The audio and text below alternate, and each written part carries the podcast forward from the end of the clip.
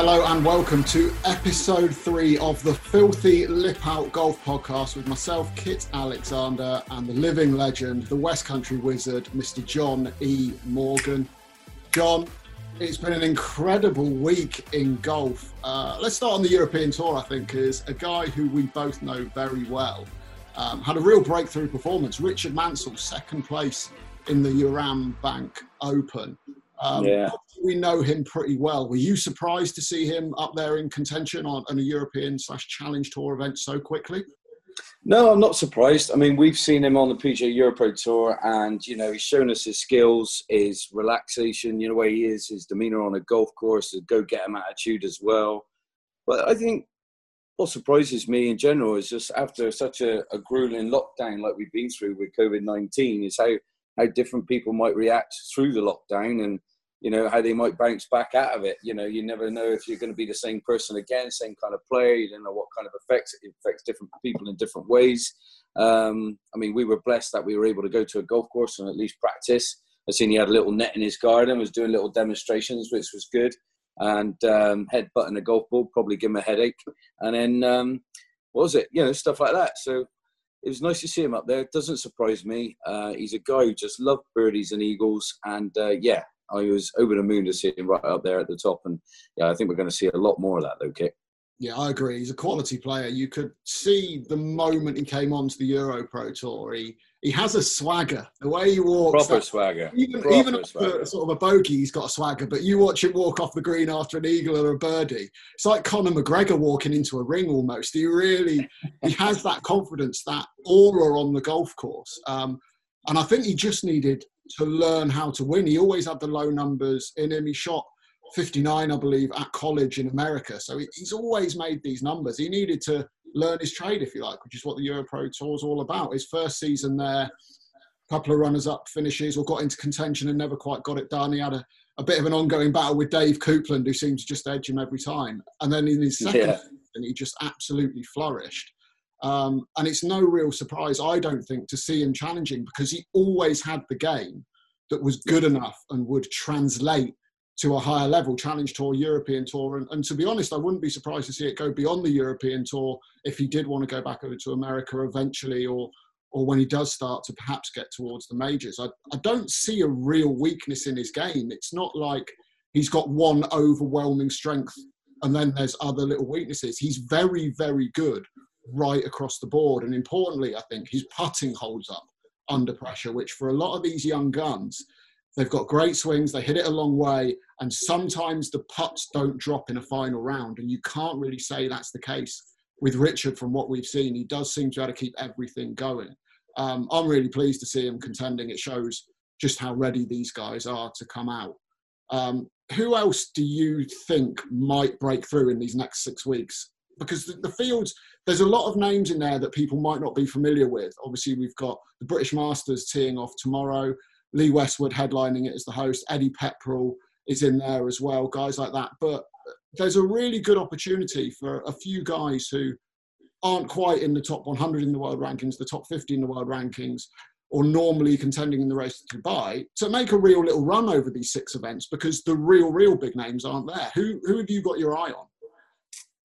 It's an awkward one mate. I, I, uh, you know, I, I have a soft spot for the bullet, Marcus Armitage. Um, you know, I followed him at the SA Open, and that was an amazing achievement what he done there to be able to get his Open Championship or get through. So next year we'll see him in that. You know, uh, you know, I'm sure that just rolls over like it has done. But you know, Marcus is a flamboyant, lovable character.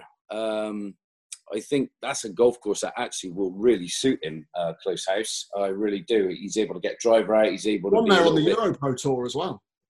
He did. He won on the Euro Pro Tour, and this is a kind of path that Richard looks like he's on as well. So, you know, it's um, going back to Richard Mansell. You know, he's doing exactly like Aaron Rai's done. You know, all the boys have done, you know, Marcus, you know, coming through the Challenge Tour and showing their showing what they're all capable of, and then getting onto the main tour. Jordan Smith exactly the same.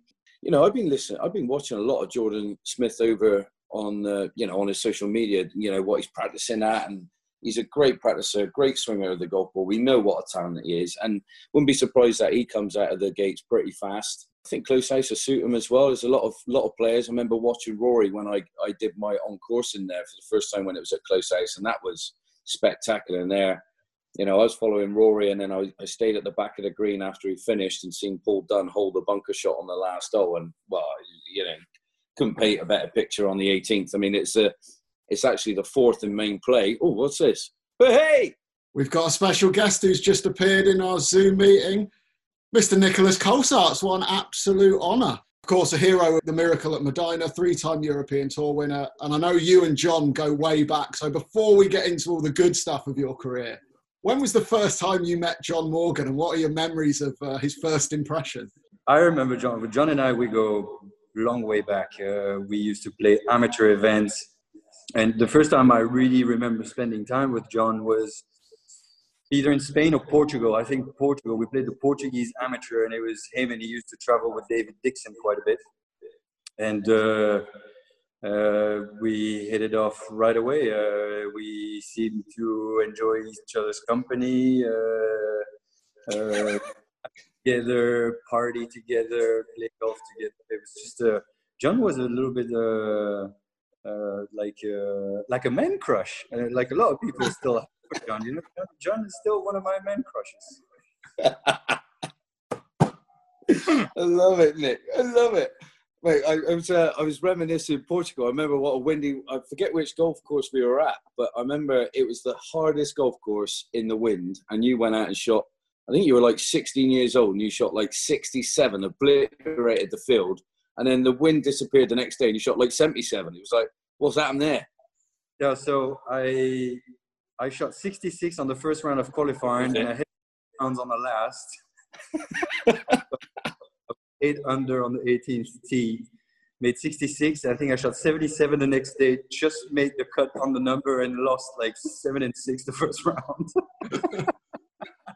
so it's like a little bit like the story of my life, like from the penthouse to the shithouse in a very small amount of time. Yeah oh, lesson for all golfers there. That's how it goes for most of us. But at the top level, I guess it's uh, yeah, most different, even more stark. Yeah.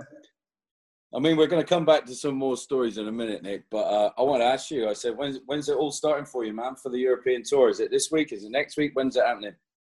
Uh, well, I decided not to go to close house uh, for various reasons. Uh, so I will play. I went to Austria two weeks ago. I played the first one in Austria just to get some sort of idea of uh, of what it was going to be like.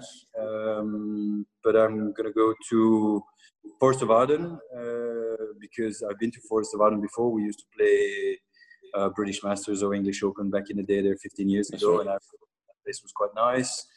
Uh, then I'm going to go to Hanbury Manor the week after and uh, Celtic Manor. There's two weeks at Celtic Manor. I think two weeks on the trot will be a bit too much, so I'm just going to play the second one. Uh, and then the Belfry, also quite a, an, an, iconic venue, of course, in the UK. Ryder Cup and all that stuff. B&H back in the day. Uh, and uh, so I'm going to play four out of the out of the six on the on the schedule. How's your nice, game feeling at the moment, Nick? Uh, well, I guess uh, you're gonna come across two types of players. Uh, you're gonna come across the players that are eager to go and everything's gonna fall place right away, and you're gonna be the one that, uh, or you're gonna have the ones that will feel a little bit rough, just uh, not game wise, but more competitive wise, and, and, going back to like it's funny. I mean, we've all been doing it for like, or some in our case have been doing it for 15, 20 years, but you forget the the routine and the and the and what puts you in a good place uh, in, a, in a tournament week. So I'm going to be perfectly honest with you. It's a bit strange to go back to tournament mode when I went to Austria. The game is is never really that far off, uh, but it's just like these little things that change a, a, an average week into a, into a good one. How much of a difference did the lack of fans around the course make to you? I imagine you're someone that does thrive on the emotion and, and getting that energy behind you. Well, I mean, if you're not Rory McIlroy, Dustin Johnson, uh, or in Europe, uh, Justin Rose and Henrik Stenson, it's not like you really have a horde of people following you when you play at eight o'clock on a Thursday. So, uh, I mean, it, it is what it is. I mean, uh, you just accept the situation or, or whatever a different aspect of what our life is going to be like uh, for the time being. You you, you accept it for, for what it is, and it's just like wearing masks in, in shops and stuff like that. It's just a habit that you take. Uh, so I think playing in front of uh, nobody uh, is not going to make a, a, huge difference for for the big majority of playing when you play uh, when you play in, in, in Europe. I mean, the UK are usually tournaments where there's a, a big following. Yes, it, it, will be a bit different, but uh, it is what it is, and you just got to accept the situation. How's uh, how's the family, mate? And uh, Aussie Bry, he's been doing some seriously magical stuff over in uh, Thailand, hasn't he? Your Kelly. Yeah. I mean, well, like talk us through it.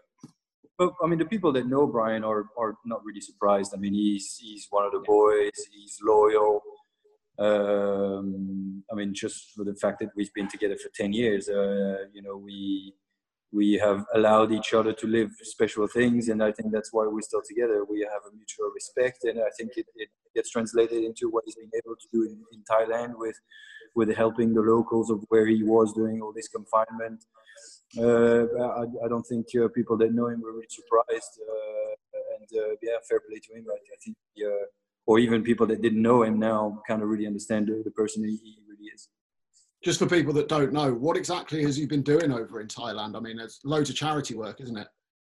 Well, yeah. So he was. Um, so he flew back to Thailand after Qatar, and um, he actually secluded or or confined. I think he was. It wasn't Koh Chang, or it was one of the islands uh, in, in, in, Thailand. And uh, since the hotels and everything have been closed, these people have no work. It's basically the only the only source of income, and people didn't have Um, so he started to, uh, with the help of others, his wife has been uh, involved in the process as well. But uh, they've been able to to gather food uh, and um, and people sending sending money for uh, for him to set up uh, this this distribution of food to locals. I don't know if you guys saw the videos, but you see them handing these plastic bags with with yeah go and all that kind of stuff and you can just see. I mean for people that have been to thailand i mean they already know what sort of emotion you get from people over there. But when you uh, hear a different dimension knowing that they had nothing to uh, to chew on for a couple of weeks and uh, yeah i mean uh, you, you, can see on the images there's a, there's a, lo- a, lot of emotions you can read on the screen. Brilliant mate. I mean going back to our playing days just skipping back to that i was um, recalling um, when we were in uh, miami we came over for a bit of practice and uh, you know, uh, yeah, we've done a bit of practice, probably not as much as we should have. Uh, I remember us scooting up to play uh, Isleworth. I remember remember a full ball in front of us was Tiger and O'Meara, and uh, they were playing for some serious dough, but we couldn't compete with them. We were playing with Ty Tryon, and I forget the one other I do, but I think we might have picked him at the post. I think. I, I don't remember the fourth, but I do remember Ty, and you're probably going to tell the rest of the story. well, mate, I, I remember we hired a was it a Ferrari or a Porsche? I mean, we were new to the game, and I didn't have a car. And you were like, you looked at my place, and I didn't even have a TV, so you went and bought me a TV, a big like projector screen TV thing, and you just put it there, and you went, "Here go, John," because I just listen to music all day long. Obviously, you can tell I'm a music man, so uh, just like yourself, mate. But I was trying to find that CD the other day, your mixed uh, CD, the one that you did as DJing, and I got it somewhere. I've seen it I've put it down and now I can't find it, and I'm going to send it to you. And if you can get the scratches out of it because it's been seriously used, you know, you can start pumping out your old tunes again. You know, but uh, I remember us renting a renting up a really nice car, driving north straight up to Orlando, having you know playing around Isleworth, which was amazing, wasn't it? It was amazing. I mean, what a place to be. And then we drove back willy nilly, straight down, and then got on it again on the beach, watching ladies volleyball I, nice. I, I, remember the, the, the, day we played at Isleworth, we were playing against Ty, and we cleaned them, absolutely cleaned them. And we we had rented a, a Porsche convertible. That's and it. he had the drive through ATM right behind him, and he's taking all the cash he can get out of these credit cards. And we're at the back in the convertible going, Show us the money, man! it was incredible. But yeah, so I, I got to John's place in Miami when John was playing in America, and and he lived in this amazing place at the end of Ocean Drive. And uh, I'm like, okay, John, so uh, where are your wheels? He's like, wheels? I don't do wheels. I, I, I, I do everything in a taxi. I'm like, seriously? I mean, look at this place, and you don't have a car. All right, give me the yellow pages. We ended up renting first a Porsche convertible for a couple of weeks, and then John really wanted a, a Hummer, so we also rented a Hummer. Did we? Oh my god! Sounds like you were sort of John's life guru in his early days on tour.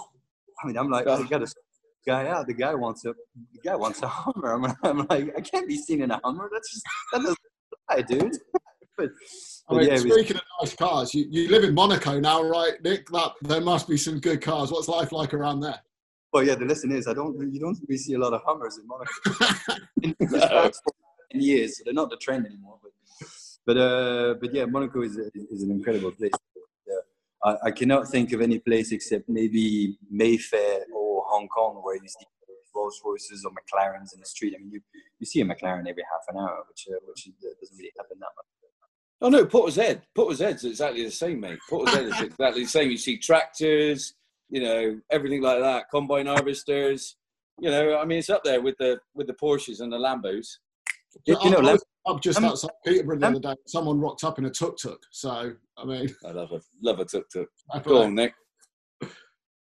But uh, no, I mean, I, I remember that, that month in, in Miami with you, and it was it was uh, it was it, it, was quite a bit of fun. I remember hitting balls through the through the window as well. Uh, ah the Atlantic and uh, meeting one of your good friends, Les Garland, one of the guys that founded MTV, playing golf with him every day.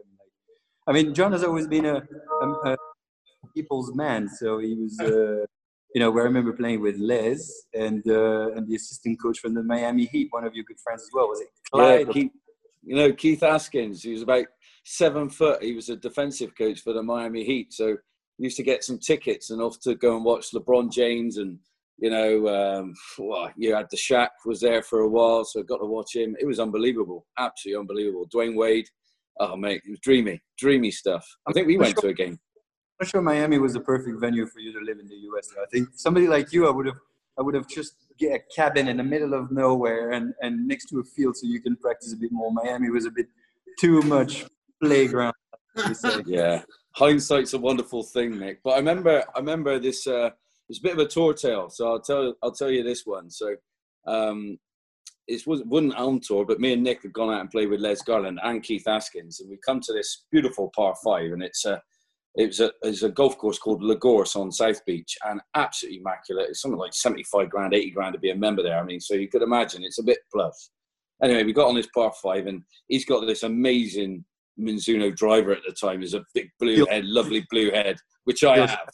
I still have. To, I still both of them at home. Still do. Do you, mate? How good are they? I, it's probably the best looking driver ever. Anyway, so he's just done a Nicholas straight down the middle, miles, and uh, it's a tough shot. A little angled green into the water and stuff like that. And I've just egged him on. I said, "Look, Les, come over here." You know, and he's founded MTV and he's helped with like Live Aid and stuff like this. And he's come over. I said, "What's that?" I said, "Watch this, Nick. Do your two iron trick, man." So Nick gets his two iron, you know, starts keeping it up like Tiger Woods used to do, flips it up in the air, and he says, "What do you want? Fade or draw?" He goes, "Fade." Over the wall it goes, big fade, lands on the green. Happy days. And Les is like, "What the hell was that? What what did I just see?" And then all of a sudden, the camber of the fairway goes in off the right hand side, and actually where you could run it in, but you got to seriously bend it. And he, Les is like, "Show me that again." I can't believe what I just seen. That, you know, it's like a Tom and Jerry show. You know, it's been made up. Anyway, so he says, right, I'm in a low draw. Went, right then, up it goes, connects, absolutely pisses it, low banana, scuttles up, goes on the green again from like 230 out with a two iron, butter knife two iron, Mizuno two iron. And it was miraculous. Do you remember that, Nick? I don't remember that time, but I, I do remember doing that with Nick Dougherty, Sam Dice, Sam and Dice, and at a, in a in a practice round at the Houghton in South Africa as well, 15 the par five. And I remember hitting this two iron also from maybe 220 or something, two iron straight up in air. I used to be able, when I used to connect, I, I, I used to be able to hit this thing maybe, yeah, two, 230 on the fly and, and just landed yeah. like like a butterfly with so feet. Yeah, it was. Uh, I mean, those are my old, you know, hockey skills. You know, that's the sort of stuff that you learn on the on, on the hockey field when uh, you're young. Yeah. Was that what you used to play? Was it a lot of hockey, mate, before golf? Yeah, so my father, my father played first division hockey for 25 years in Belgium, and I'm the, the, the first sport that I was introduced to was was hockey. I mean, Dad was playing, you know, the, the Sunday league matches, and uh, I was as as soon as I could walk, I had a hockey stick in my hand. just walking around like uh, like the kids. So that was my first introduction to to uh, to instrument ball sports and uh, and then getting to golf at six years old. But uh, my, my first sport was uh, was hockey. I still keep in contact with the, the boys at home. When we went to the Olympics, there's still guys in the team that my that their fathers played with my father, and it's kind of like a, a small a small world in, in, in Belgium. So at the Olympics, it was amazing. We got to go into the bus with to to to, to the games and and. Uh, they beat Holland in semis, which is our, of course, our big rival.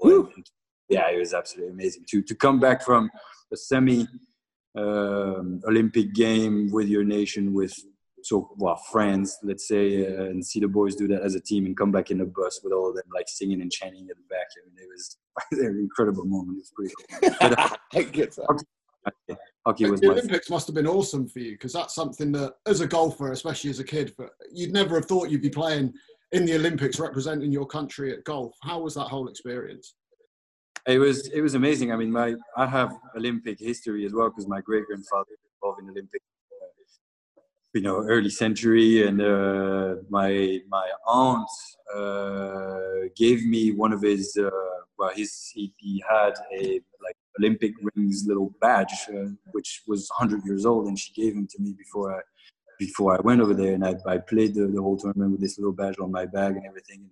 And funny enough, like you, like I never knew the guy. I knew his his, his wife, my great grandmother, that I I, I, I knew uh, very.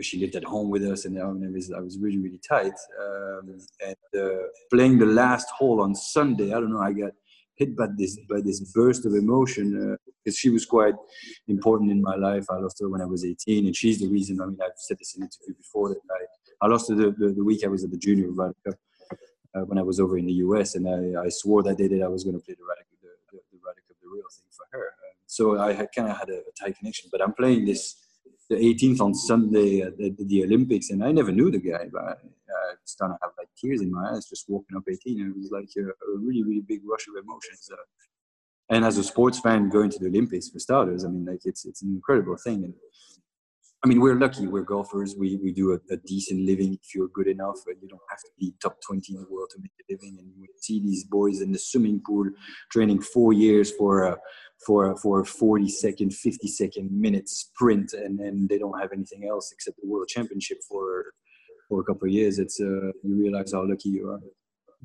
You mentioned, well, actually, sorry, mate. Yeah, I'm gonna have to go, go with this one. There about the Ryder Cup. And uh, well, that came true in spades in 2012. I mean, when you hear the phrase miracle at Medinah, what emotion does that bring back for you? Uh, every hair in my body stands up. I, it's incredible every time. I mean, of course, throughout these last couple of months, been, there's been a lot of reruns and everything.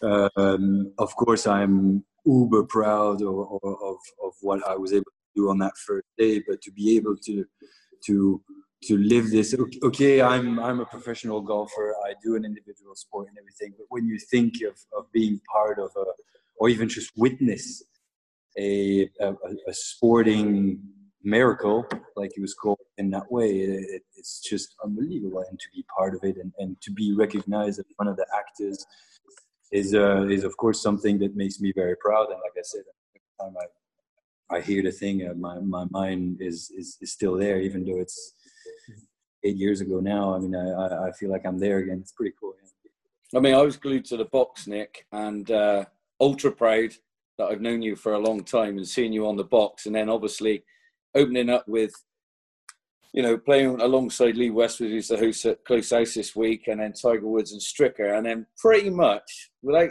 raining on Westwood's parade, you know, single-handedly taking out two of the big guns in the US team.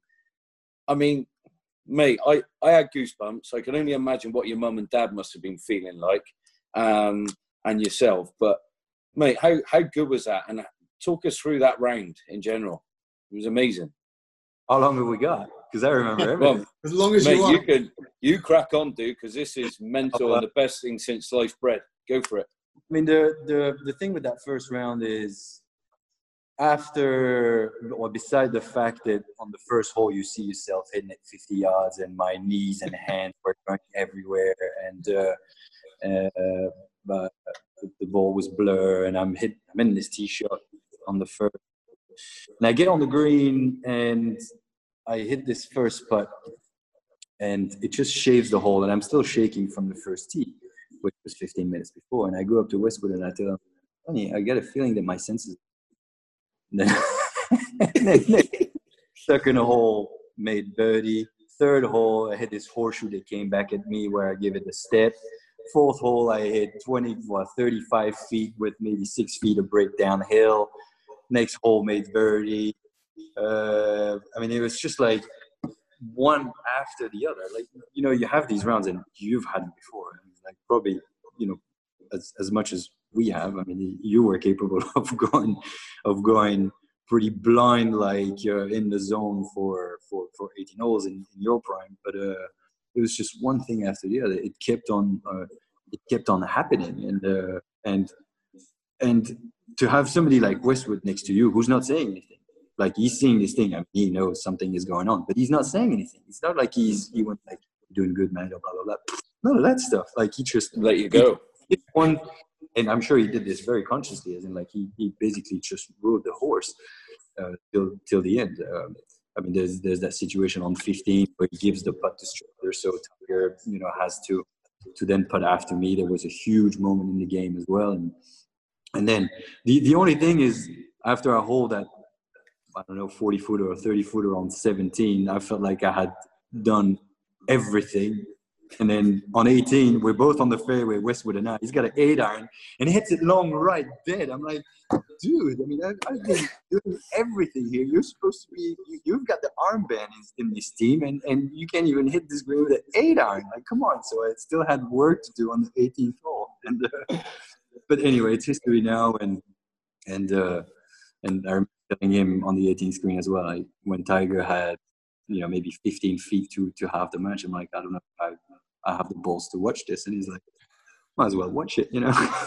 and Tiger misses and uh, and uh, and uh, a point in the bank for Europe, which was uh, I mean you can see on the images, I can see like yeah, I'm like it's just like thank God this is over because yeah, there was nothing when, left. When you're in that moment, when you're going through it, obviously you mentioned you're in the zone. Like, are you aware that something so special is going on or are you just so in that moment that it's not until you, you get in afterwards and kind of i guess the, the tension and the pressure gets released that you go wow i've just done something incredible there well you have to keep in mind that i'm playing tiger and stricker so not like you can just go i mean like there's still when there was meat on the bone you had to go for it uh, or you had to keep going till the end. Uh, so no, I mean, I, I remember Darren, you know, driving with us on, on the cart and, uh,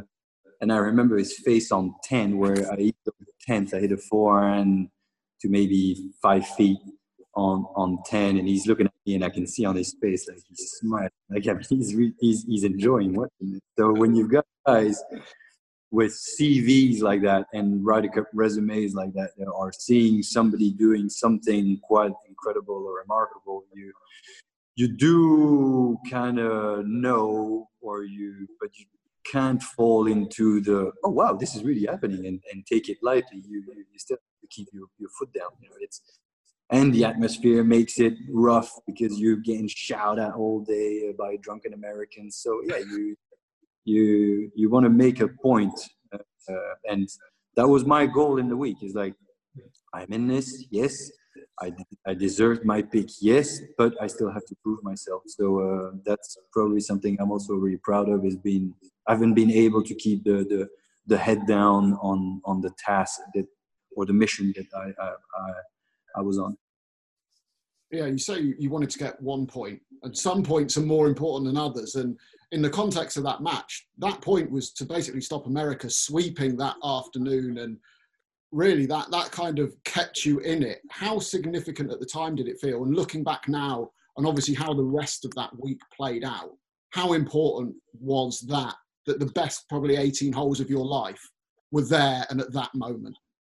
Well, I, I, think in, in general for the week, yes, it, it, made a difference on the first day. I didn't really, uh, I was doing my thing, so I didn't really pay attention. I didn't even know when I was playing that it could be a clean sweep by the US. Uh, I, I still think that um, that the, the, the the biggest two points were the one on Saturday, Luke and and Sergio and uh, Poults and and Rory. These were the two really big points that kept us sort of in the race and gave us that momentum boost that everybody has been talking about for eight years now.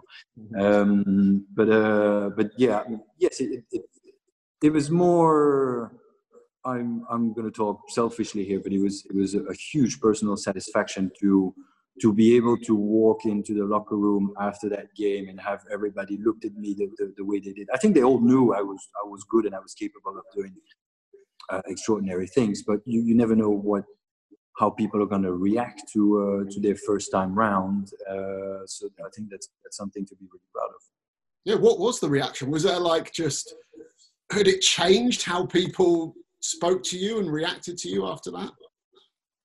Uh, no, not the way they spoke or the way they were with me, but the, the, I think looks. Yeah, you, you, um, I remember. I remember Poulter coming up to me on uh, on on the 18th green. I, I remember him quite clearly with uh, with a volcano in his eyes. Uh, yeah. And uh, I also remember the, the the, the the funniest the funniest one and and that really talked to me was uh, was Luke so we made it back to the to the hotel. So this is maybe two hours after, two and two and a half hours after, and uh, I get into the team room and I'm I'm at the buffet serving myself a plate, and he comes up next to me. He looks at me and goes, "So did you have fun?" Love it. I thought that was really good. I mean, we all we all know Luke. You know, Luke is a is, is a different cat than most, and I think it was a it was a very funny, intelligent uh, comment to uh, to say to me. Come on then, dish the dirt, mate. What was Ollie's speech all about after the Miracle at Medinah, the final? You got over the got over the final line. You won it. Come on, show the emotions. What was Ollie like, mate? Must have been unbelievable. I don't. Well, I, I don't remember exactly uh, a, a, speech that was done on Sunday night. Uh, most of the, the, the the meetings that we had during the week uh, I think we all had an idea of how much the Cup meant to him. Uh, yeah. When he when he told everyone uh, on Thursday night before the first day that he would happily exchange his two green jackets to play one more of those, we were just like, okay, this is heavy.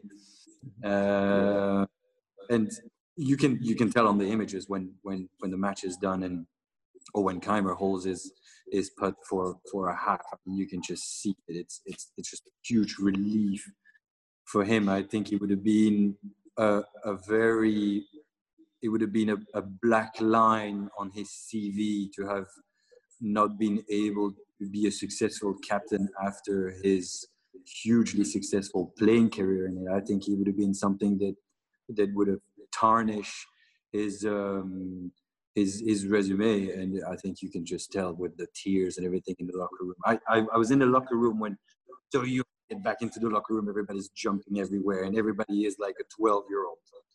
Um, and I remember being in a corner with him, and I remember we hugging each other, and then Westwood and Poult came. And those images being seen on documentaries and stuff, and you can see the the four, the, the, the three of them in tears in each other's arms, but like proper tears, like not like just tears of joy. Yeah. Uh, remember, I'm, I'm just seeing this thing right in front of me, and I'm like, this is incredible. I mean, to be able to live and be a witness this close of of, of monuments of, of, of, of Ryder Cup history, like having uh, such an, an, emotional moment was, I mean, I've got my, my, my head yeah. You go to mate, it's gone on in, mate. It's on fire. Woo, electrified. But uh, but no, like I mean, like playing for such an emblematic captain uh, has made my experience even more uh, fulfilling. Yeah, don't doubt about that, mate. I mean, you got a lot of golf coming up now. We'll come off of that a little bit, but uh, I just got to ask you a question. If there's ever a doubles game going on, right, you know, somewhere in the world, am I all right to be a partner once again? We do it one more time, one time only. Well, if I if I was if I myself had to play against you and I, I wouldn't. yeah. Well, mate, we're, we're gonna have to try and make that happen, boss. Because uh, you know I've been playing a little bit. I'm gonna. I'm not gonna lie. I've been up Clevedon. You've been to this place. You helped me move into my pad round the round the corner. Actually, I remember that. I think you put your back out. You know, we were lifting up things up three flights of stairs to try and get me in there. But no, I've been playing a little bit, mate, and. Uh, yeah, I'm fancying my chances. You know what I mean? I think I could hold my own with you. You know, I'd be a decent partner, a bit like a Lee Westwood in a Ryder Cup. Well, you don't need to come in on four holes like Lee did, and you know Nick can just take care of the other fourteen with. Yeah, I'm know, fine eight, with that. Eight birdies, an eagle. So everyone's got four good holes in them, right? I'm sick and tired of having to carry English golf on my shoulders. Okay, like, Belgium for 20 years. Like, you know, just give me a bit of break here. and how, how is Belgium golf then, Nick? How is Belgium golf in general? I mean, you got Thomas, you know, both the Thomases there. I mean, uh, you got any more young blood coming up and through that we you got to keep our eagle eyes on? I think there are two. Uh, I'm I'm not uh, that close to any of them, but uh, I think there are two uh, who are playing for the same college, uh, same university in America that Pieters and Detry went to in Illinois. that will most likely have a chance. Um, but it's going to take a few years. they first have to finish their their their, their college uh, uh, education or, or, whatever you want to call it over there. But uh, I think there are two young guys that are very capable of of being out on tour. Yeah. What, what are the oh, names, uh, guys, just so I can write them down for to get ahead of the bookies and get some make some money? uh, one's called Adrien Dumont de Chassard. Yeah, try and write that one down. and the other one is called Kiradek Abibanra. Uh, Adrien Dumont Chassard, and the other one is called Giulio. Uh, the other one is called uh, Giovanni Tadiotto. So these two are are, are the, the, the next promising Belgian golf players. Sweet. Well, oh, you're uh, winning titles yourself. What was that French Open win like after what had been a pretty tough time for you to just get back in the winner's circle at another Ryder Cup venue? Well, it, I mean, I have a long history with the with the French Open because I'm French speaking. Because I've I've, I've been going to Paris uh, since I was really young. Uh, uh, you know, in Belgium, we grew up with French television, so we we we we are very close to the French culture, um, and uh, I've always been uh, not welcome, but well, yes, welcome, but uh, but respected in France because I was like carrying the, the, the French-speaking flag in when they when the French generation had a bit of a dip, uh, and um, and and going to the Ryder Cup in 18 and seeing the boys play the course in match play made a huge difference. I started to see the course a different way. You know, you always played in June, it's firm and bouncy.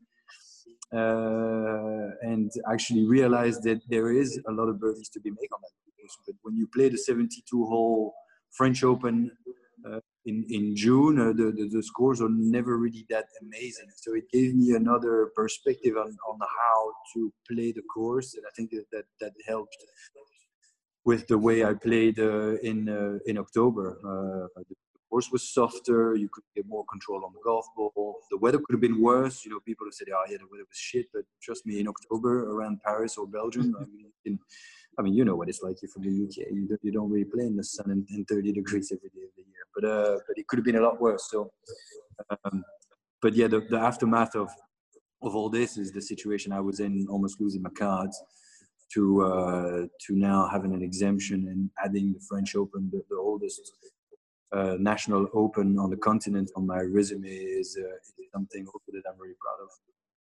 How about this little character, man? This is me at the and the BKO. Yeah, that's the little guy. He was uh, he would have been uh, he would have been six months old or something. That's the first tournament he came to. Yeah, that's right. Yeah, mate. Look at that. Looking smart. Always wearing it. You always look smart, mate. Always wearing a nice shirt. Looking pretty suave. You and your good lady wandering around as well. And that brings me to my other question. How is mum and daddy Morgan? uh, Morgan, sorry, Mum and Daddy Colsaerts. As as you then, yeah, I, I, love your parents, and uh, I remember your dog Ozzy as well. Ozzy after Ozzy Osbourne. Yeah, I'm pretty sure. Yeah, uh, but uh, no, everything's great. Uh, uh, we we love living down here with the wife and the little guy. And, you know, as, as most people know now, my, my wife is, is Australian, so uh, Belgium is not the first destination for Australians when they come to Europe. They find it a bit cold and a bit bland, and the coastline is not long enough for them. So living here, other friends uh, in a swimsuit and uh, and sunglasses every day is is much more uh, to her tune and uh, and my parents uh, my parents are great. They're still they're still in belgium. They of course fine just like everyone else. My dad was uh, uh was going a bit crazy only being allowed to chip in the garden uh, not be able to go to the gym. My dad is 73 and he goes three mornings a week to the gym. And every other morning of the week he, he, he goes to the golf course. So he's uh, he's still up and running physically fit mentally there and and yeah, I'm going to Brussels in the next couple of days. So I'm I'm actually driving to the UK to these events in the UK. So I'm flying up Thursday now um, to see the parents with the little guy for a couple of days because they haven't seen him since February. Uh, that's that, that's the only thing that my that, that my parents suffer from is, is is I mean I've always lived in Belgium till five years ago and and, and now uh, they don't really see us uh, as much as they like. So uh, I'm just going to go and spend a few days in Brussels. Well, I'm uh, I'm actually working uh, Hanbury Manor, so I'll be seeing you there. And cool. I work in the Wales Open, but not the week before. So if you fancy a little bat and try and take my money, and I'll try and take your money uh, around a local little golf course at Clevedon. You know, if you've got a week off spare, um, I'm sure you'll probably go home and have a nice little week off. But uh, if you do fancy a little bat with me, mate, and a little warm up, free free uh, 2010 golf course, just let me know. All right.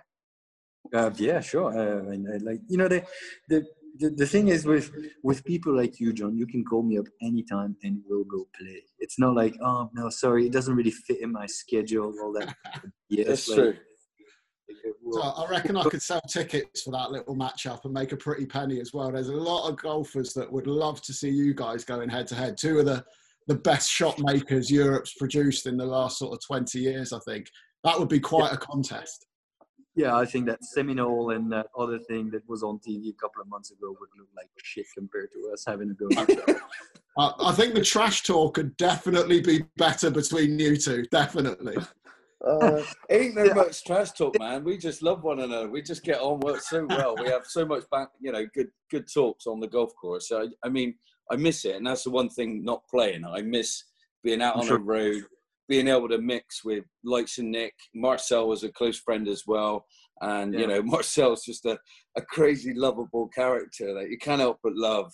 And, um, I mean, we had a lovely surprise. We're over in Mauritius, wasn't it? And uh, I ended up following you, but all of a sudden I come around this corner and there's Nicolas there and he's just come off his win in, in France. And I'm like, oh man, I haven't seen him since the win. I didn't even congratulate him. He bad at me, but then I just see a big hug, you know, and uh, you know, there's this good lady and Marcel, and uh, oh mate, we reflect on so many lovely memories, and I miss them. I miss them dearly, and you know, obviously with what I've had, I've I've forgotten most of them, so I got to relive them through my man Nicolas. Well, I mean, if you ask my best friend Jerome, I'm not the best one that remembers stories because oh. stuff he says me, "Do you remember?" I'm like, no idea. But uh, but like you, I mean, I mean, I mean, John, I mean, we go a long way, and uh, you know, there, there, are people like that in life that you meet, and you know that it doesn't matter how long you don't see them, but but as, as soon as you see them, it, it's it's like you, it's like you were with them the you were with them yesterday, and you, know, you definitely somebody like that, and I'm really uh, happy that I've met him. Yeah, brothers from another mother. Pretty much, yeah. Pretty much, yeah. We could.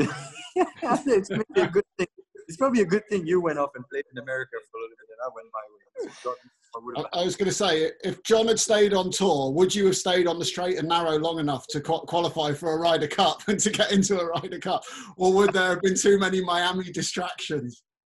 Who knows? Maybe Ryder Cup. Maybe maybe John would have become a Ryder Cup player as well. Well, what a partnership that might have been in a Ryder Cup, Morgan and Colsaerts.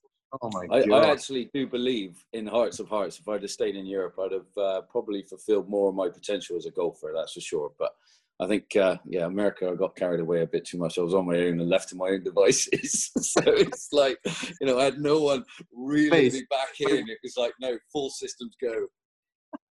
I know that face so much. Like, like you can, you can just that face tells a million stories. But like, some people, yeah, some people. I mean, I, I went over to the US. I, I figured it wasn't really for me, but uh, and I did it later in life, uh, later in my in my career. But uh, but yeah, I mean, like who knows? Yeah, you would have stayed in Europe. Maybe you'd have uh, you would have done better. But I, that wouldn't necessarily mean that it would have made you a better person. So, no, um, it's true, mate. Do you think it's really hard though, talking about US and European tour when you're conflicted between both? You know, is it you know, unless you're a top 50 in the world and you can pick and choose and go wherever you like, um, you know, do you focus just on one or do you just flip between the both and try and make the perfect marriage? Or is it just not impossible? It's, it's impossible to do that. What do you recommend? Just staying on one and focused? What, what do you think? The thing with the US is that when you start to get the habit of playing in the US, you get better because the competition is is is better, the players are better, the mid-range players are better. So you're almost better off focusing in the US because when you come back in Europe, you will feel like you have uh, a bit of an edge because you you you you, you game of, of, would have normally kind of stepped up a notch. Uh, the only thing with the US that's difficult is trying to gain confidence there. Like if you go there with half half of a game, it, it, can quickly become a lonely place if you don't play up to your potential. And you, you wouldn't most likely find it there in the first couple of years. You go there when you're trying to find your habits and find your your your, your mode or your style of, of, of living over there. I think I like the same as you. I think I went over there in the US maybe a year too early think that if I would have stayed in Europe after 2011, 12, maybe I would have uh, maybe become a, a, a, much more sound player with a bit more total package, and I might have been able to tackle the the, the US in a in a bit better frame of mind than, than, than when I, I played my two years over there. There's no there's no perfect recipe. I mean, they can go very quickly uh, over there. I mean, look, Ollison was in a little bit the same case I did. He started to play in the US the same time as I did. It didn't really work out. Came back. So, and then I mean, yeah. I, I said it again, and you know it better than I do. I mean, living in Europe is is has a different a different smell, a different charm, and some people are able to go there and do it perfectly, and some others just simply aren't. One guy who is doing it pretty successfully, going from one to the other, is Jon Rahm. We kind of got to mention him this week. He is the new world number one. John, I know you followed him pretty closely as well. Nick, have you had much experience playing with or seeing Jon Rahm? No, not really. We played with them when Pieters and I we played the World Cup in Melbourne, Kingston Heath a few years ago, uh, and yeah, you could definitely see that uh, he, he. I mean, apart the fact that he that he is, of course, a, a, a very very good player but it's the drive it's the it's the face it's the eyes it's the you can just see that he's looking for something else. You, you can see right away. Yeah. And most people if you look at Seve if you look at Olazabal when they come from that special region of Spain they are like that. They're they're, they're they, they've got pretty hard heads. They they, they are uh, um, they're, they're, they're, very strong, opinionated people, and they like to prove people wrong. Uh, and, and I think uh, Rahm definitely has that in his DNA, and the reason why he's uh, he's uh, he's become the player he is now. Yeah. Have you played Muirfield Village, uh, Nicolas? Have you played Muirfield Village? Yes, I, I, played Muirfield Village. I played twice, if not three times. I right after I won the the match play championship in Finca in 12. I ended up having an invitation to go and play. This was, I mean, maybe two or three weeks after, or four weeks after. Um, nice. Yeah, it's an amazing place. Uh, I mean, that's one thing of, of courses like this that when you play a practice round and you see four flags right away on the when you're on the fairway, like these unbelievably well designed courses in America, where it's it's amazing to hit balls off the fairway from uh, putt on light glass greens and uh, yeah. and yeah, it's one of the really really cool events that I would tend to miss uh, in America. Yes. you were known as one of the biggest hitters on the European tour. You still are. You still get it out there. Obviously, Bryson DeChambeau's grabbed a few headlines for uh, adding some yardage. What do you think about what he's done, what he's achieved, and, and also a little bit of his demeanour on the course that we've seen come out in the last few weeks?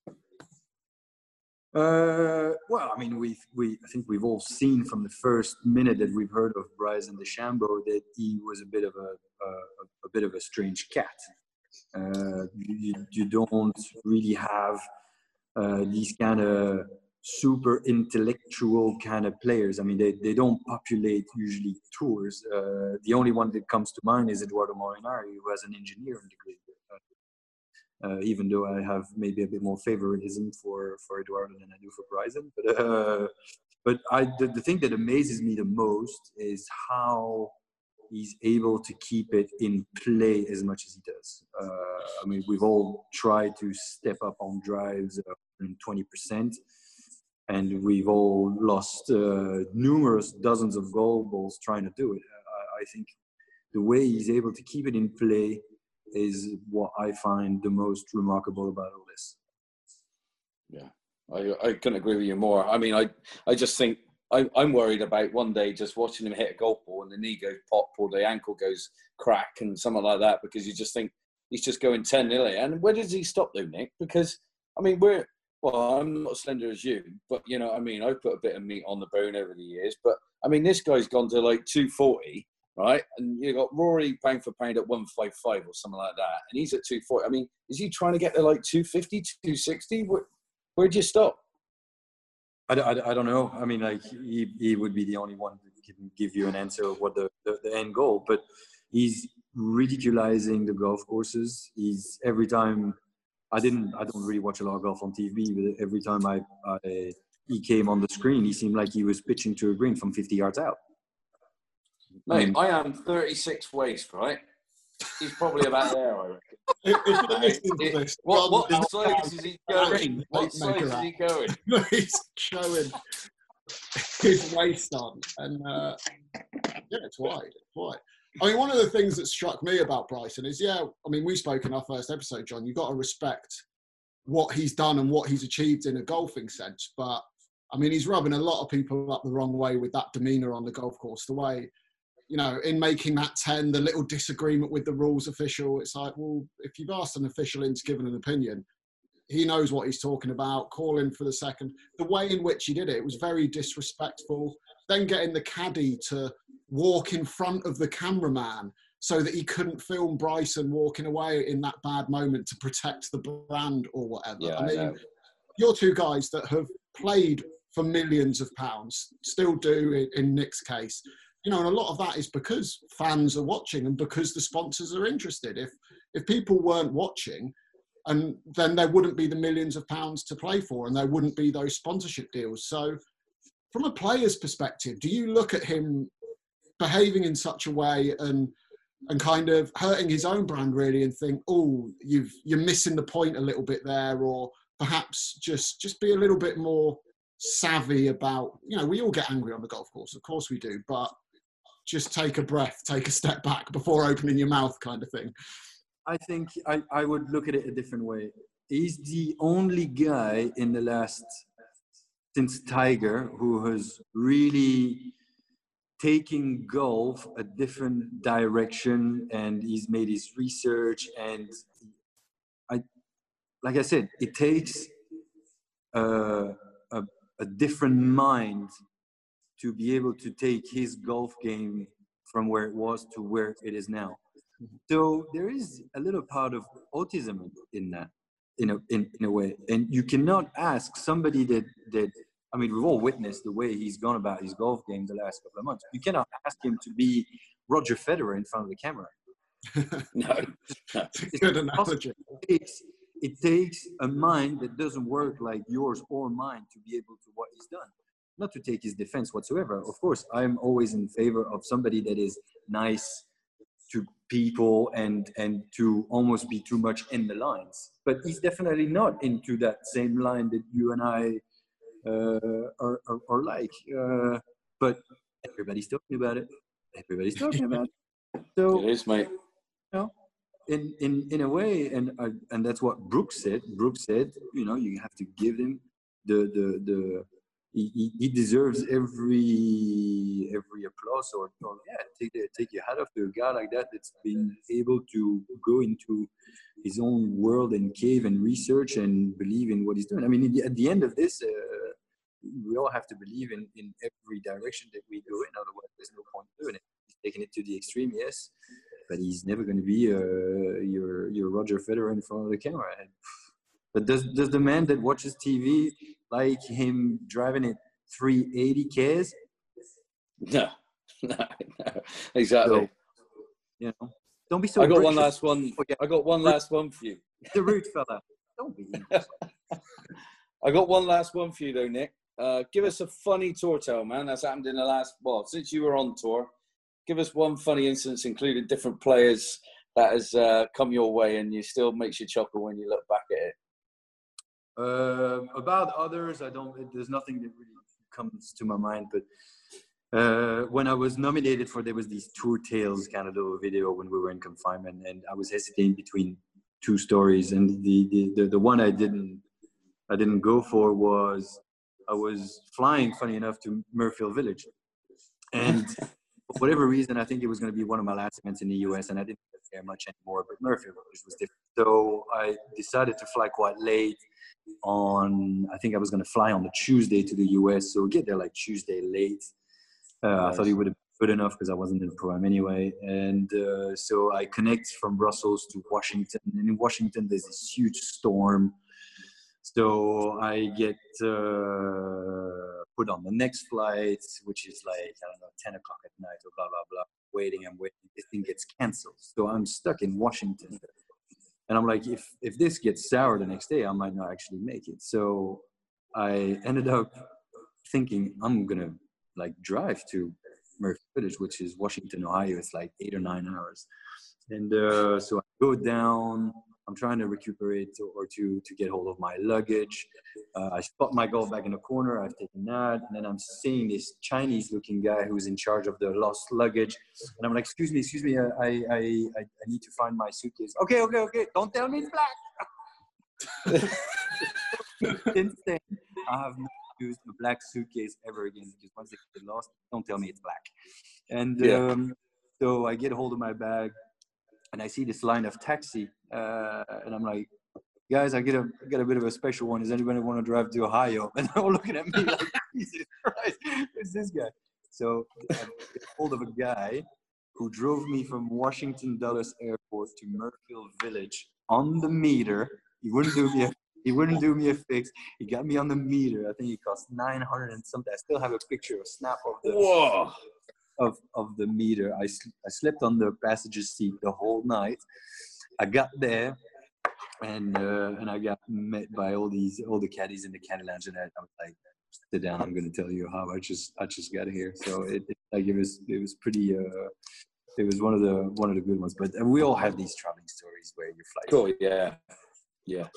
One thing that you need to know when you when you do travel for for a living is that you never get there earlier than expected yeah, that's true. Any advice for young young bucks coming up and through, mate? We're seeing a load because obviously me and Kit work on the PGA EuroPro tour, which is like a developmental tour, as you well know. Uh, I think you played one or two in your day before, but any kind of advice for the for the youngsters coming through that are on the Challenge Tour at the moment and fighting for a place out there?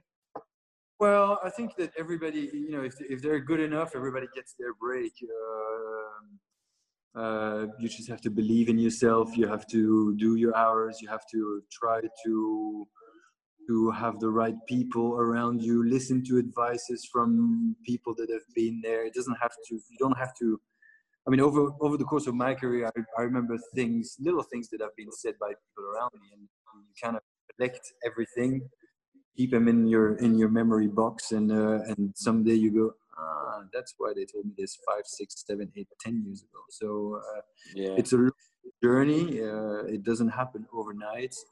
It happens for some, but uh, but not on a regular basis. So it's, it's, it's a long journey. Uh, but I mean, you you and I will die with with with golf club in our hands. Uh, so it's something yeah. we we have in our blood. Uh, so it's a difficult to uh, you know it, what I would tend to like doing is is I, I did this with the French national squad. You know, they they they have this, uh, one of their practice uh, venues is is nearby here, and I went and played with them twice, and uh, that's what I like doing. Uh, take kids that that play well, but look like they you just need to sharpen the edges and, and give them little tips of here and there and this and that. You need to improve maybe on the this or think that's a that's a much easier thing than than just giving one advice like this uh, on, on somebody that has a full colored goatee. I can't help it, man. Well, it's easy to wash up. I ain't sticking with it. I might stick with it for today for you and take a few photos, all right? And play with yeah. Louis Doe later, and uh, he's got a little medal, and I'm able to join in with him. Not playing in the medal, but I'm able to play alongside. So he's just got himself down to scratch, so he's happy as Larry. But he's going to look at this and go, "What on earth have you done, John?" As he always yeah, does. A picture of John's beard up on uh, on the Twitter. It is in homage to Nick. He is coloured in the Belgian colours. His beard, basically. Um, right. It looks incredible, especially with a very bright bandana. So we'll get a picture up. Uh, that's all we've got time for today. An absolutely massive thanks for Nicolas Colsaerts for taking the time to come on. Uh, we covered so much, but in particular, I mean, reliving the miracle at Medinah, as you say, get goosebumps even just looking back on it now. Johnny Morgan, as ever, was magnificent. Some great tales there. Um, I've been Kit Alexander. Please share, subscribe, and review if you've liked what you've listened to. The more reviews, the more shares we get, the easier it is for people to find us. Follow us on Filthy Lip Out at Twitter, and you can email us filthylipout at hotmail.com. Thanks for joining us, and we will see you next time.